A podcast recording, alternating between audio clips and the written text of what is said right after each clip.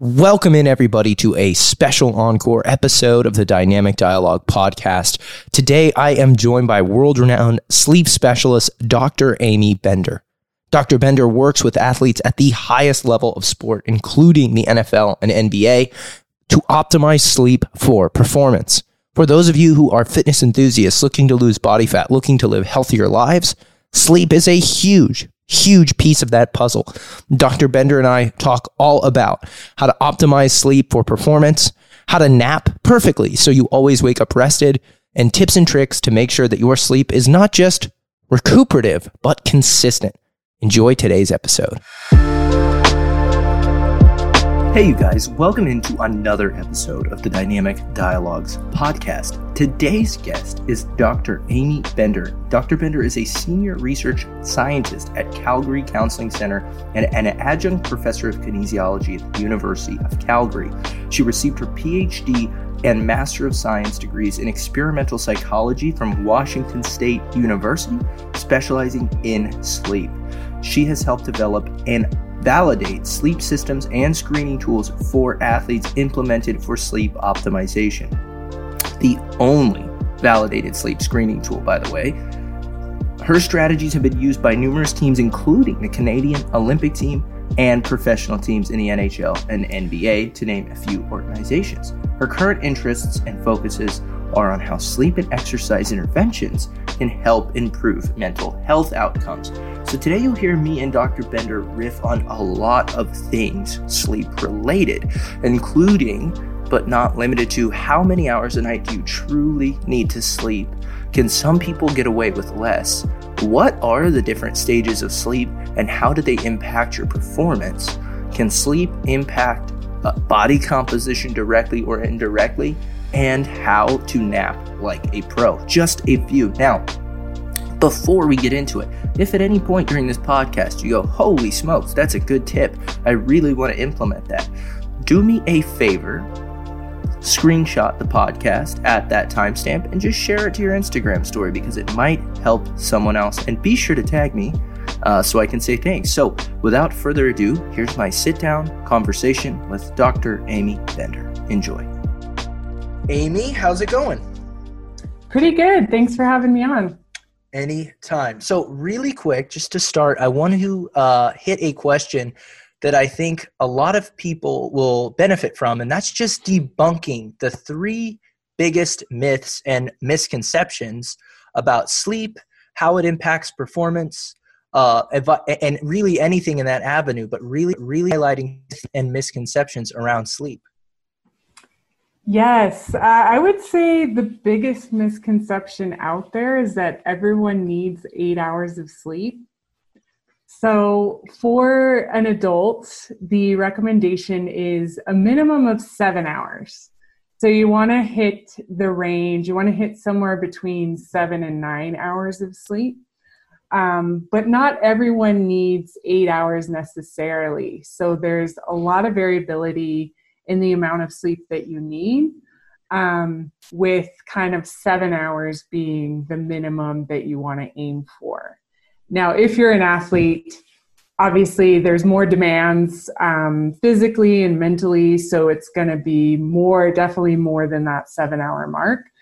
But um, for those of us, you know, really, let's say there's someone out there who's trying to get eight hours, but they go to sleep naturally, wake up naturally after, you know, seven and a half, I wouldn't fret over that, that uh, last half hour. So that would be one major myth, I would say.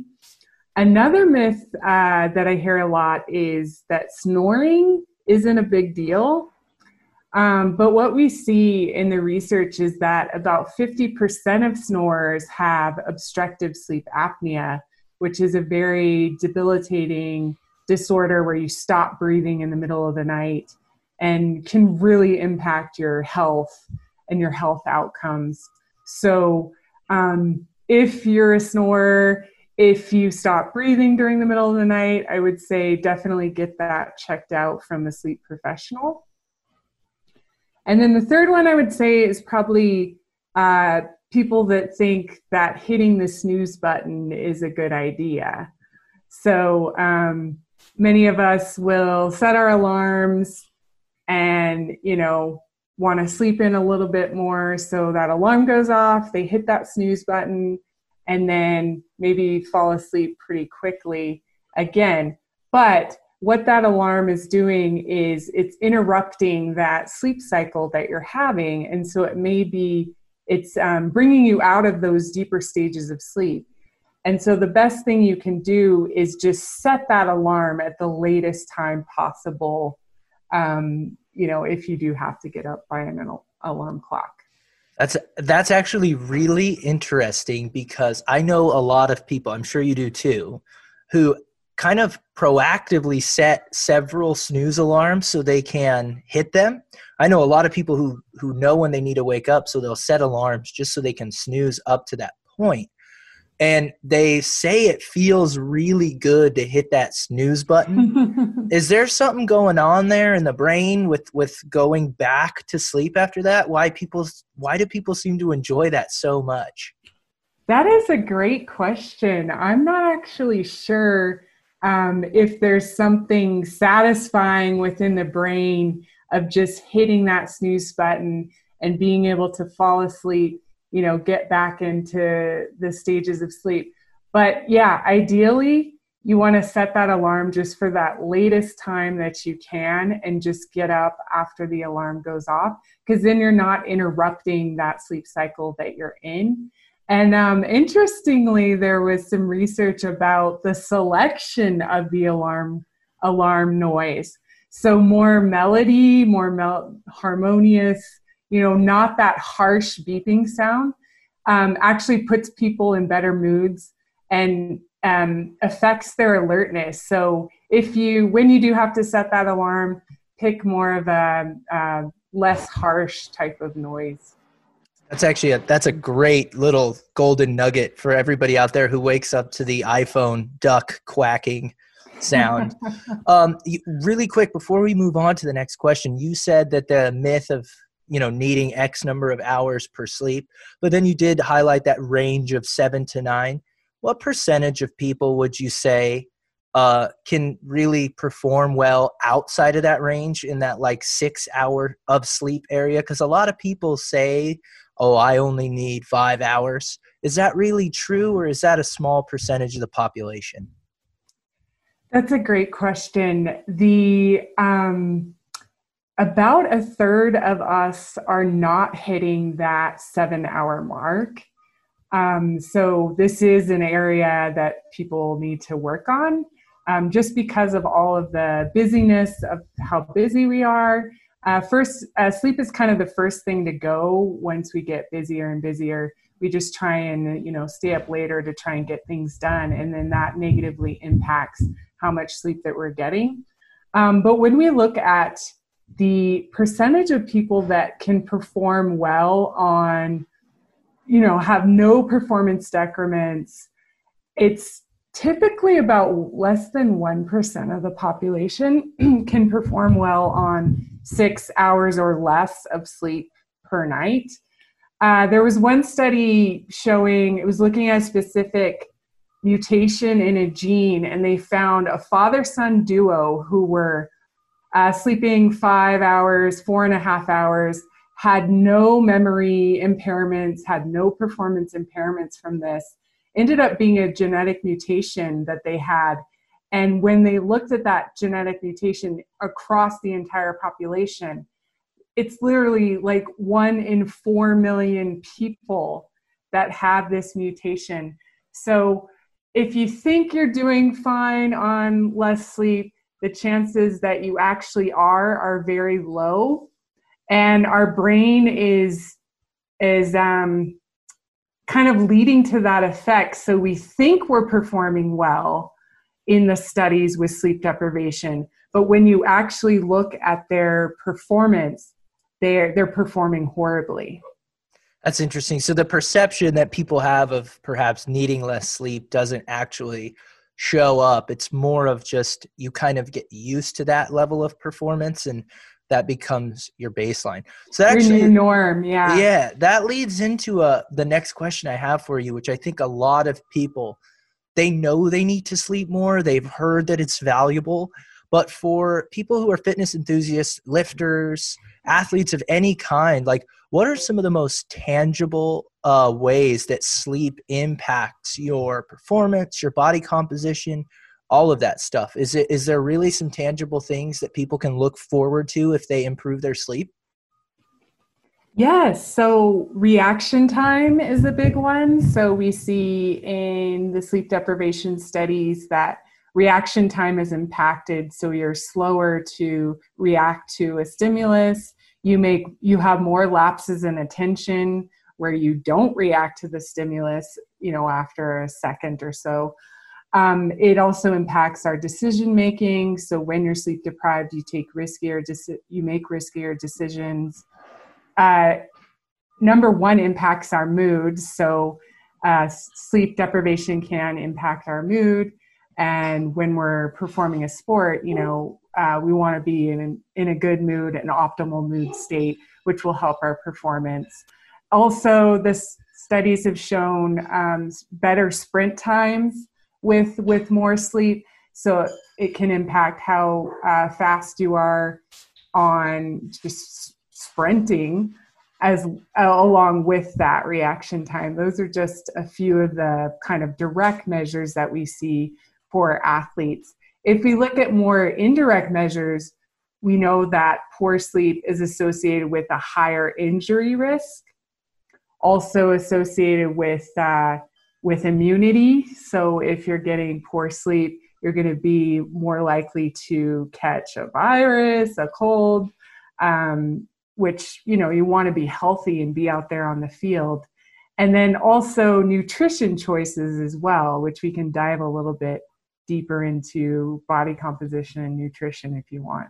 No, yeah, I like that a lot. I think that the direct measures, particularly the sprinting, um, is of it, it is worth hitting and on and really noting because sprinting is a very power driven activity. And for anybody who's lifting weights like that's also very power driven and if you're going to see a decrease in sprint outputs i don't think it would be too great of a kind of inference to assume it would also impact other high power things like weightlifting. And then on those more indirect things the way it can impact immunity and even decision making like those are things that allow you to stay active and stay moving towards your goals. So if you have those compromised, they might not directly hurt your performance, but they'll certainly uh, they'll certainly impact how much you can train and work towards your goals. So with that decision making stuff, I'm sure that plays a little bit into body composition, right? Because if we're not making good decisions, it probably impacts the nutritional choices we make. But are there other factors with nutrition and body composition that are tied to sleep that people should be aware of? Yes, we see poor generally what we now there's not a lot of research out there on this, but from what I could gather, um, poor sleep quality is associated with lower uh, lean body mass and higher fat mass. So if we if we kind of unpack that a bit, um, what we'll see is with less sleep, we see uh, less growth hormone is being released. So um, during sleep, we have deep sleep that's occurring. And this is typically where growth hormone is released, where tissues and muscles are being repaired. So, with less sleep, we typically see less growth hormone being released. We also see less testosterone being released as well there was one study where they had participants sleep five hours a day for one week, and they found about a 15% reduction in testosterone, which, if we look at normal aging, you know, maybe 1% to 2% per year uh, testosterone reduction. So that would equate to, you know, about a 24 year old aging to that of a 40 year old in a matter of a week when we're looking at testosterone. Wow. Is that because those hormones are synthesized during sleep, or is there an, is that is there another reason for that? Uh, if we look at growth hormone, hormone specifically, about 70% of growth hormone, hormone is released during sleep. Wow. So I think that, yes, so I think that has, plays a lot into this is that a lot of these hormones are being released during sleep. Very cool. Very cool. Anyway, I didn't I didn't mean to cut you off. Back to the uh, the beyond kind of the hormonal stuff with body composition, fat mass, and lean mass. Um, it, let's say somebody's in a uh, calorie deficit where their intake of calories is limited. Uh, does sleep play a bigger role for those people?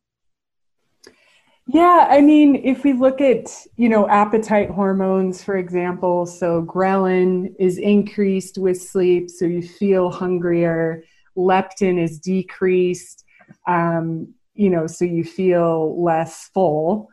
Um, and then we see an overall kind of gravitation towards more calories consumed during sleep. So there's about a 400 uh, if you look at all the literature on sleep loss, they find about an average of 400 calories increased due to sleep loss. So, um, so yeah, I think it's a, it's related a lot to the hormones. Also, cortisol is increased with sleep deprivation, which is related to muscle muscle breakdown as well. Um, so yeah, I think it's a number of different things that are occurring during sleep, mostly related to the hormones, but then has downstream effects as to what you're actually consuming. So it would be safe to say that anybody who's getting lackluster sleep is probably creating a hormonal environment that's very suboptimal uh, for performance. Absolutely. And with the decision making stuff, um, are there examples in the literature particularly correlated with food choices uh, and sleep loss? Do people i know you said there's about 400 calories more that people eat when they are deprived of sleep. Is that just purely because they're more hedonistic maybe? Or is it really does it really come down to the fact that they are just making poor decisions so it's related. What they see is they see less uh, vegetable and fruit intake with sleep deprivation. There's more of a craving for carbs, fats, sugary foods, is what some of the research has found. Um, and yeah, so that's uh, uh, and also an increase in snacking in the late evening. So it's also the timing of that consumption as well. That's interesting. Would you is are there um particular times if if sleep and optimizing sleep is something you're focusing on um is intake of food going to impact your ability to sleep so for example if i am somebody who eats very late at night close to going to bed is that going to impact my sleep positively or negatively do we know uh, anything from the research about when we eat uh, towards closer to bed uh, impacting our sleep? Yes, there is uh, research to show, you know, one of the sleep hygiene tips that you'll see out there is to not eat too close to bedtime. And in particular, you know, when we're dealing with athletes and we're a little bit um, more lenient in this area, we still recommend that you shouldn't eat a large meal within three to four hours of bedtime, but potentially adding in a little snack right before bed may not be as a big of an issue for people. So, trying to limit those big meals to earlier in the day, and then if you're really starving before bedtime, maybe have a little bit of a snack. Nothing spicy, nothing fatty, because um, you know our body needs to rest and digest during uh, during sleep or sorry our body needs to rest during sleep. And if we're digesting the food that we just consumed you know that's it's shown to decrease our sleep quality yeah, that makes a lot of sense because I, I I feel just from my own experience, fattier foods tend to digest more slowly, and spicy foods could cause digestive distress that might impair sleep. Um, would you say that with the populations that you work with, having a consistent timed meal in the evening, meaning I really try to put my dinner at around 6 p.m. or 7 p.m., three to four hours before. Would you say that that's a practical thing that people can do daily to really help their sleep? Absolutely. I think um, any kind of regularity in our schedule, so even having to do with sleep timing, uh, meal timing, exercise timing, is is good for our body. And so having regular meal times um, you know is really important. I, I don't think there's been a lot of research kind of looking at the variability in meal times. Um, but i would i would guess that having a regular meal time is going to be important for our body to function properly and to really anticipate when I should be digesting, when should I be sleeping, when should I be awake. And um, as it relates to sleep timing, have a, having a consistent schedule is really important for us to know when we should be awake and when we should be asleep um, as far as like hormones and, and things are concerned. So a lot of those kind of practices tie into that management of the circadian clock, if you will. Yes. And another one, this is a big one that I find comes up a lot, and that's we know that caffeine has an impact on wakefulness and giving us energy, but um, to what degree does caffeine consumption negatively impact sleep? And are there some parameters or guidelines for caffeine consumption that you would give to the general population? Because I find that almost everybody, at least here in America, consumes some form of caffeine every single day. Uh, are there things people need to be aware of when consuming caffeine or caffeinated products? In general, caffeine um, increases the time it takes us to fall asleep. It uh, decreases our continuity of sleep, so we have more little awakenings. And it can also decrease our slow wave sleep, that deep sleep that we're getting. Um, but I would say those effects may be related to how you metabolize caffeine. So there was some research uh, by Dr. Guest showing that um, four milligrams of caffeine prior to a cycling time trial, four milligrams of caffeine per kilogram prior to a cycling time trial, impaired performance by 14% in slow metabolizers of caffeine Mm-hmm. Whereas the fast metabolizers, it actually benefited their performance. So I think there's relationships with performance and sleep as it relates to how you metabolize caffeine. So that's something to throw out there to people that it may not be um, improving your performance that much depending on how you metabolize it.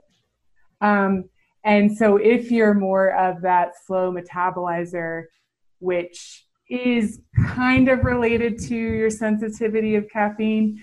Um, you may want to restrict your caffeine use to before, definitely before, you know, maybe 10 a.m.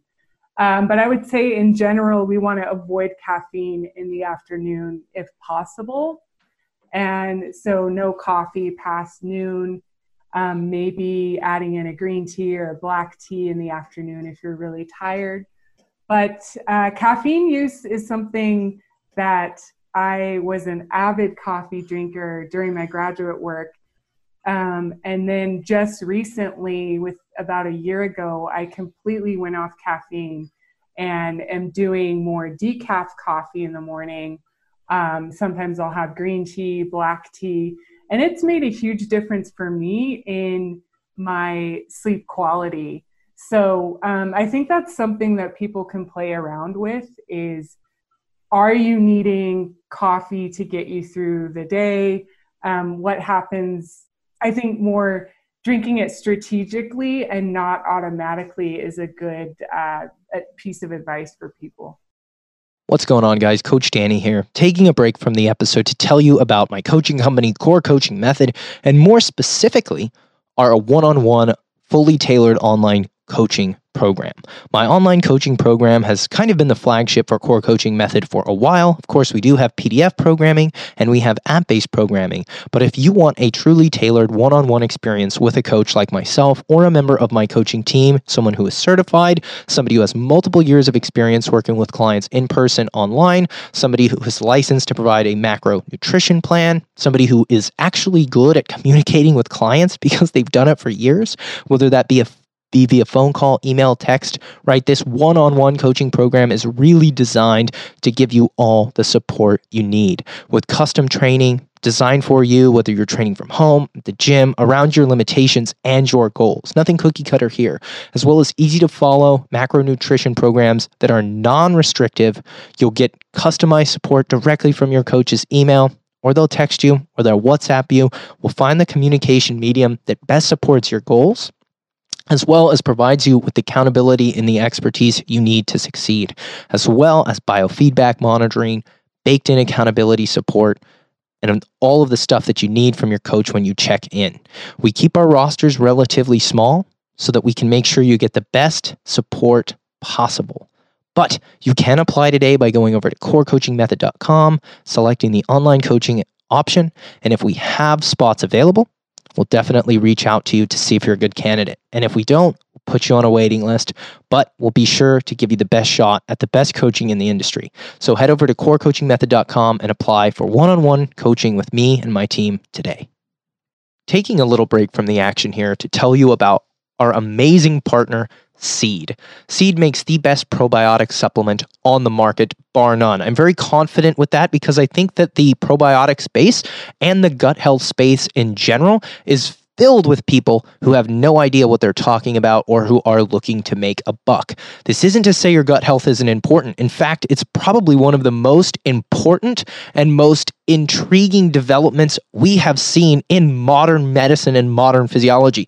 Our relationship with our guts is critical, it's crucial, and taking care of that by eating a lot of different plants, a lot of different fruits and vegetables. Getting a diverse array of fiber and resistant starches can go a long way, but so can supplementing with a high quality probiotic. Seed makes the best probiotic on the market with 53.6 billion active fluorescent units. These are organisms that are going to be alive and helping transfer a variety of different benefits to the human host. All these things are actually proven to work in humans. These strains work in humans, not rodents. Seed is not uh, cheaping out here by providing you with any random strain. They're providing you with strains that help with digestive health, gut immunity, gut barrier integrity, dermatological health, cardiovascular health, micronutrient synthesis, as well as many other things. They're vegan, gluten free, dairy free, soy free, um, nut free, shellfish free. So, very friendly for those of you who may have a variety of different allergies and who are looking for a supplement you can take that can enhance a variety of different things.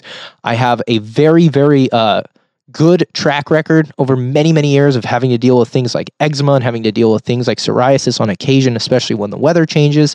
And I swear to you, since I started taking seed, I have noticed substantially less of that. And there's four strains included in seed shown to help with things like atopic dermatitis. So there you go. Not to mention the plethora of strains for the health of your gut. If you're looking to take your gut health to the next level, you can go to seed.com subscribe for their daily synbiotic. You can take one or two a day. You can share it with a partner. Sometimes you can do that. Um, but it goes a long way. It's the best probiotic supplement on the market. I absolutely love it. And you can use the code Danny15 to save. Back to the show. What's going on, guys? Taking a break from the show to tell you about our amazing partners over at Elemental Labs. Elemental Labs makes a flagship electrolyte product known as LMNT Recharge. Recharge is amazing. It's got bioavailable forms of sodium, potassium, and magnesium, which can really help you train, contract your tissues, and get hydrated. I love having it in the morning before my fasted training because oftentimes I wake up without an appetite, but I want something in my stomach so I'm not flat. I can get a pump and I can get hydrated in the gym and still perform my best. I also love to sip on my recharge when I'm on the golf course or especially when I'm in the sauna the more you sweat, the more likely it is that you will need to replace valuable electrolytes like sodium, magnesium, and potassium. And while if you have high blood pressure, you might not necessarily be a candidate for electrolyte supplementation, Many athletes and active adults need more salt and more electrolytes in their diet than they currently get, especially if they sweat, live in warm climates or humid climates. I found a bunch of different ways to use my recharge, but like I said, I love using it before and during my training, whenever I do something active outside or my sweat rate increases, or when I'm in the sauna. And you can actually try it completely for free. All their best flavors that are totally free of sugar have only 10 calories, they're sweetened naturally, and they come in amazing flavors like raspberry salt, orange salt, citrus salt. My favorite is the mango habanero or mango chili and the lemon habanero, which I take in the sauna. There's flavors for everybody, and you can check them out by going to drinklmnt slash coach Danny. They'll send you every single flavor in an individual packet. You can try them out completely free, just pay shipping. drinklmnt.com slash coach Danny. Get your sample pack today completely for free. Just pay shipping. Back to the show.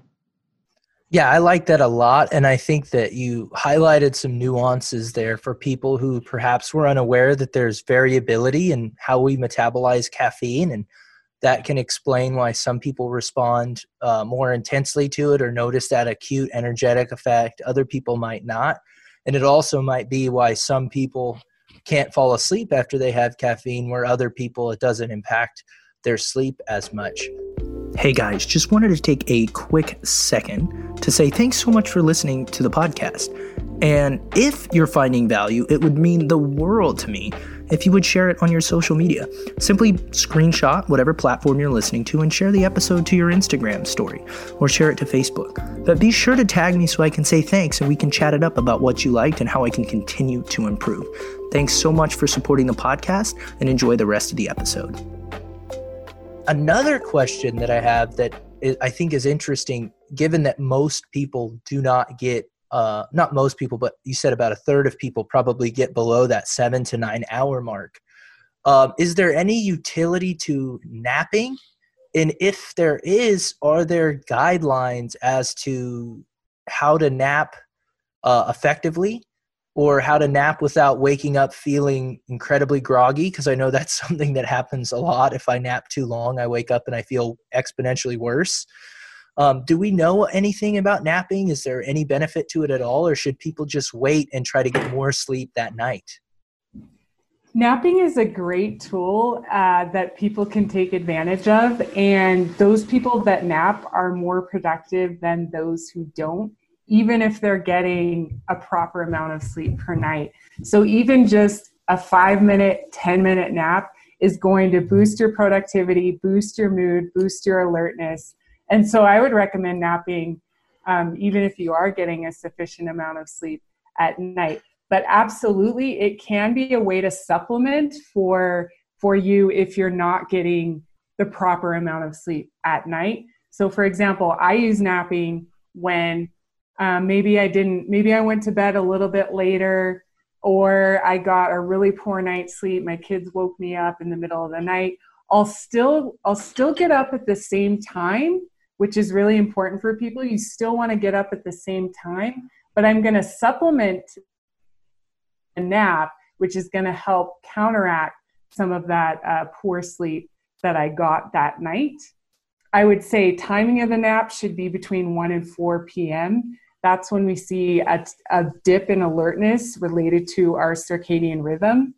And then you also don't want to make it too close to bedtime because that's going to impact your ability to fall asleep potentially. So keeping it between 1 and 3, 1 and 4 p.m.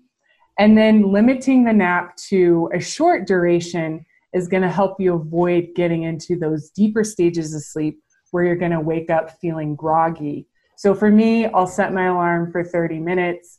Take me a, takes me about 10 minutes to fall asleep, and then I'll have about a 20 minute nap. And I try and wake up naturally from that nap if I can. Um, and I feel great. I feel good to go. If, for example, you um, maybe have some shift work where you're not able to get a sufficient amount of sleep at night, you can supplement the following day with a longer nap opportunity. So, something around the lines of about 90 minutes, which is a, about a complete sleep cycle. And that will help. Uh, we, we recommend this a lot for athletes actually, if we're working with the swimmer who's having to get up at 6 a.m. for training. um, we'll recommend more of that longer nap to help supplement some of that lost nighttime sleep because they simply just can't go to bed early enough. That's super interesting. So that that's a huge like nugget of gold to take home there that uh 20 to 30 minute nap between 1 to 3 or 4 p.m. is probably the best time and the best duration. Yes. That's that's solid gold. So with that, you you brought up now twice um sleep cycles and different stages of sleep.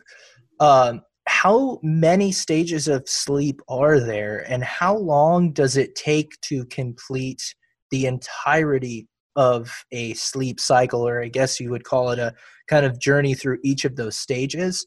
And then, if you feel like expanding on it, what are the differences between those stages of sleep? Because I've heard, I hear all the time people say deep sleep, shallow sleep. Could you expand on that a little bit? Sure. So um, we cycle through non REM and REM sleep throughout the night. So non REM, non rapid eye movement sleep. And then REM sleep is rapid eye movement sleep, where we're primarily dreaming. And we'll start off in a lightest stage of sleep, stage one, uh, non REM one, which takes up about 5% of our sleep time We'll then go into stage two, which is a bigger chunk of our overall sleep time, takes up about 50% of our sleep time across the night. And then we'll get into that deepest stage of sleep, stage three, where the growth hormone is being released um, and where we it's really hard to wake someone up during that sleep.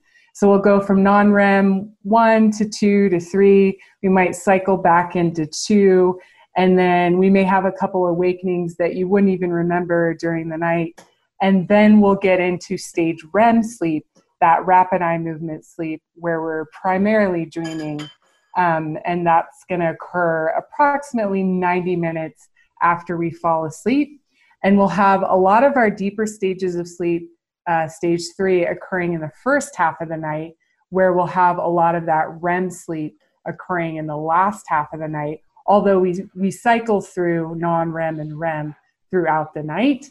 Um, and people get hung up on, um, people get hung up on, you know, how much REM sleep should I be getting? How much deep sleep should I be getting? Um, and there are ways to kind of boost our deep sleep, which would be things like exercise, reducing some of that caffeine intake.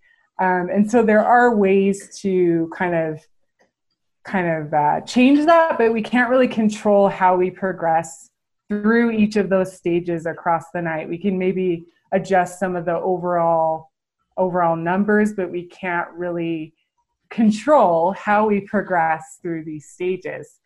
And um, so non-REM sleep is is important for memory, uh, cl- clearing out some of the toxins in the brain. That's those are some of the processes that are occurring during non-REM sleep, as well as that hormone release. And then REM sleep is kind of where we assimilate uh, previous experiences with our current experiences that are happening to try and consolidate some of those memories and really kind of put the whole picture together of our experiences that occurred from the previous day. That's super, super interesting. So, I think there's two things that really come to mind that might impact sleep. I don't know how much each of these does, but uh, alcohol and then cannabis consumption are those two things that people need to consider as to potentially being detrimental to sleep? Yes. So alcohol can help us fall asleep more quickly, similar with uh, cannabis, um, but it does impact the quality of your sleep. So with cannabis in particular, we see reductions in REM sleep. Um, and we also see that with alcohol as well. But people may think that, oh, you know, I can fall asleep much quick quickly, much more quicker um, that must mean that this is improving the quality of my sleep. But in reality, it's it's not. It's actually leading to poor sleep quality.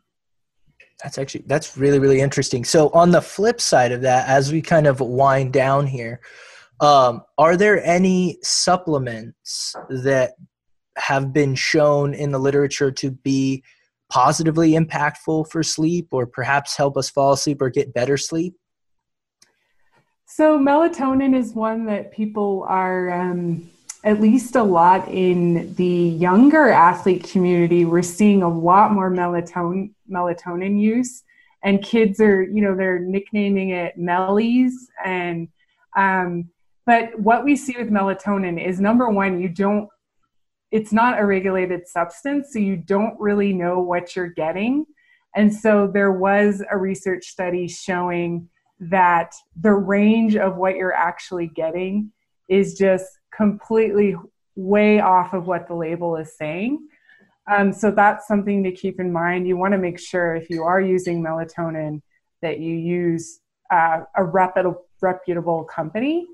But melatonin in general is is more valuable for jet lag, um, and it works in more of a circadian rhythm type of scenario. So if someone is preparing for jet lag, melatonin might be a, a good use of a supplement in that instance. Or if there's a night owl out there who's really having a hard time falling asleep before 2 a.m., um, taking melatonin would potentially be useful in that instance. I would say that tart cherry juice is actually kind of an up and coming supplement that has been shown to help people with insomnia as well as improve the quality of sleep in just the average person. So, increasing some of the deeper stages of sleep, just improving that overall sleep quality. So, I'd say maybe tart cherry juice would be something to look into. Personally, I don't really use any supplements. Uh, there's nothing out there that's so convincing that to me that I would use a supplement. I think there's so many more um, bigger rocks out there that people can do. For example, putting away your phone an hour before bedtime um, that you can do that will help versus just taking a pill.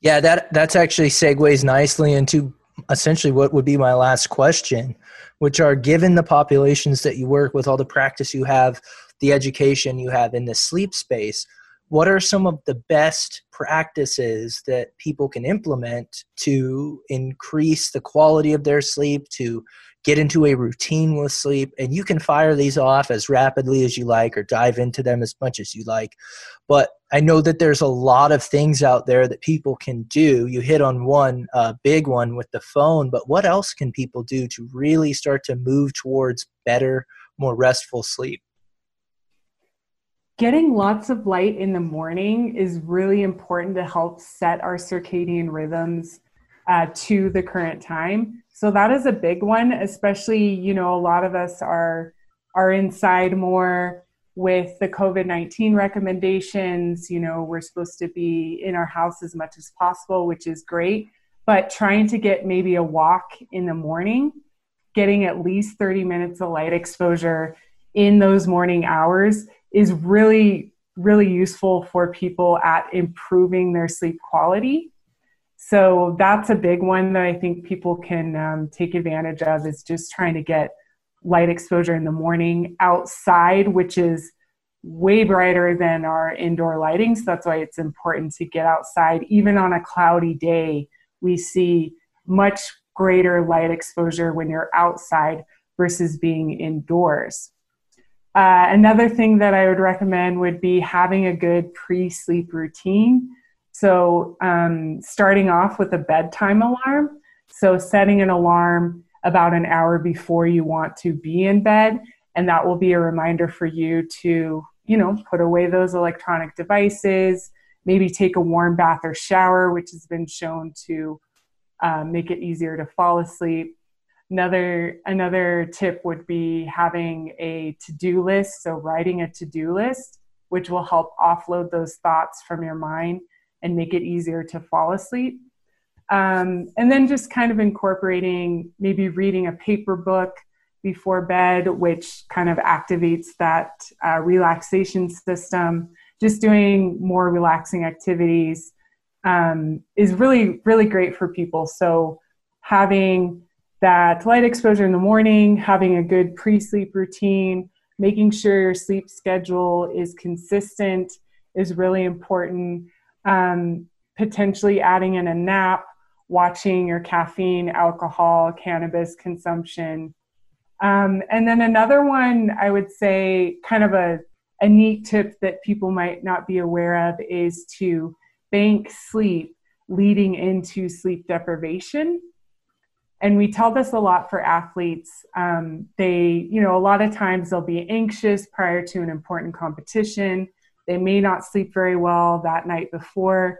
So we'll tell them get lots of sleep leading into that in the week or two before that important competition so go to bed a little bit earlier maybe sleep in a little bit later kind of keep that consistent across those one to two weeks prior to that competition and then they perform better during that competition than if they were just getting their regular amount of sleep. And so the research has shown that getting more sleep leading into an important event or even leading into sleep deprivation period. So if you're, let's say, traveling or maybe you have a night shift coming up, um, if you can get more sleep prior to that, you're going to perform better with less sleep during that period of sleep loss. That's interesting. You said something that kind of piqued my interest. You said the word night shift, which I believe my phone and most people's phones have a mode that you can turn on called a night shift mode that supposedly limits how much, I guess, blue light comes out of the phone. Um, that is that a replacement for putting the device away, or should people genuinely just put the phone away and kind of not really worry about the night shift mode? I think having the night shift mode and um, on Android devices, you can use, there's a lot of phones now come standard with having a blue light filter. Mm-hmm. So you mm-hmm. can program that on your phone. Um, there's apps out there for our laptops, such as uh, Twilight is an app that you can use that will gradually reduce some of that blue light depending on when the sun sets in your area. So That's those, yes, I think absolutely at a minimum, people should be using those and potentially maybe even adding wearing sunglasses, maybe wearing blue light blocking glasses, which will block out the blue light, which our circadian rhythms are mo- most sensitive to in that two to three hours before bedtime. So that's when we're most sensitive to the blue light. Um, so having those apps on is is important for people, especially in you know let's say three hours before bedtime.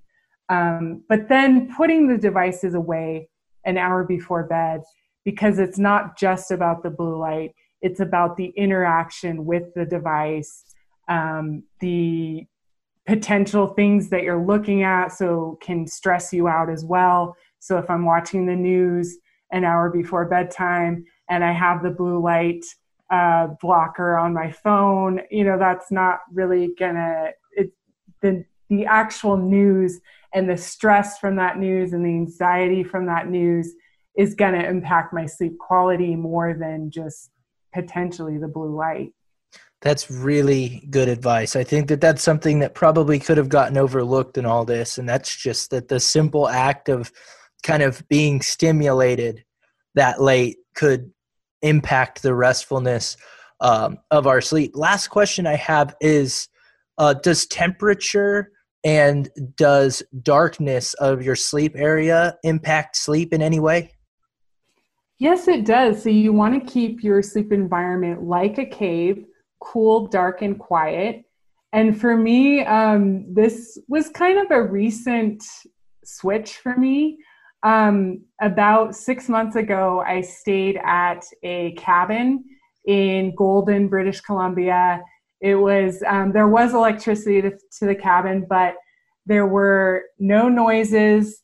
There was it was pitch black, and I this really made me realize when I stayed at this cabin, I slept amazing. All my whole entire family slept in, and um, when I would wake up I woke up during the middle of the night once, opened my eyes, literally put my hand in front of my face, and I could not see my hand.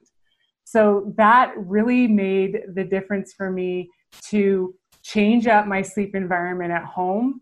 And so I ended up getting uh, blackout curtains, blackout shades. So I have a pull down shade. I have blackout curtains on top of that.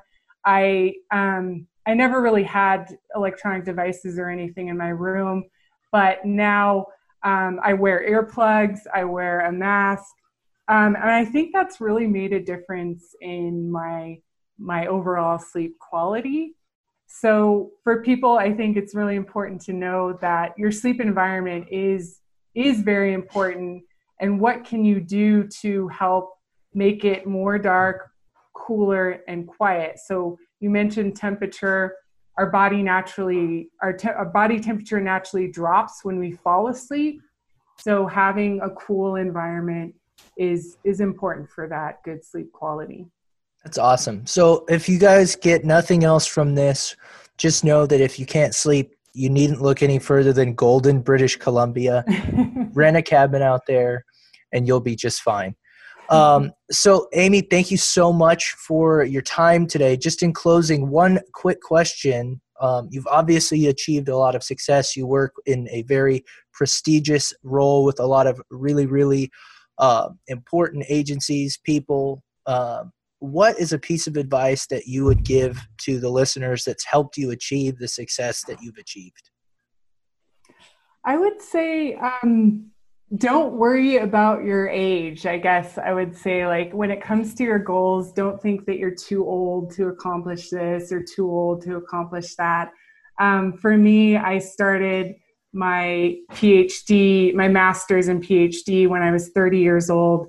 Um, and then you know from that point i i had kids you know it was like i knew i wanted to get a phd and but i was like oh i want to have kids at the same time and um, but for me i just went for it uh, started off a little bit older had kids during my graduate graduate work during my master's phd and postdoc and i didn't let age kind of prevent me from um, starting something new that's awesome. I think that's fantastic advice. And again, guys, uh, Amy is one of, if not the top sleep scientist out there. And if you want to find more of her content, you can find it where at, Amy? So I'm on Twitter, I'm on Instagram at Sleep for Sport.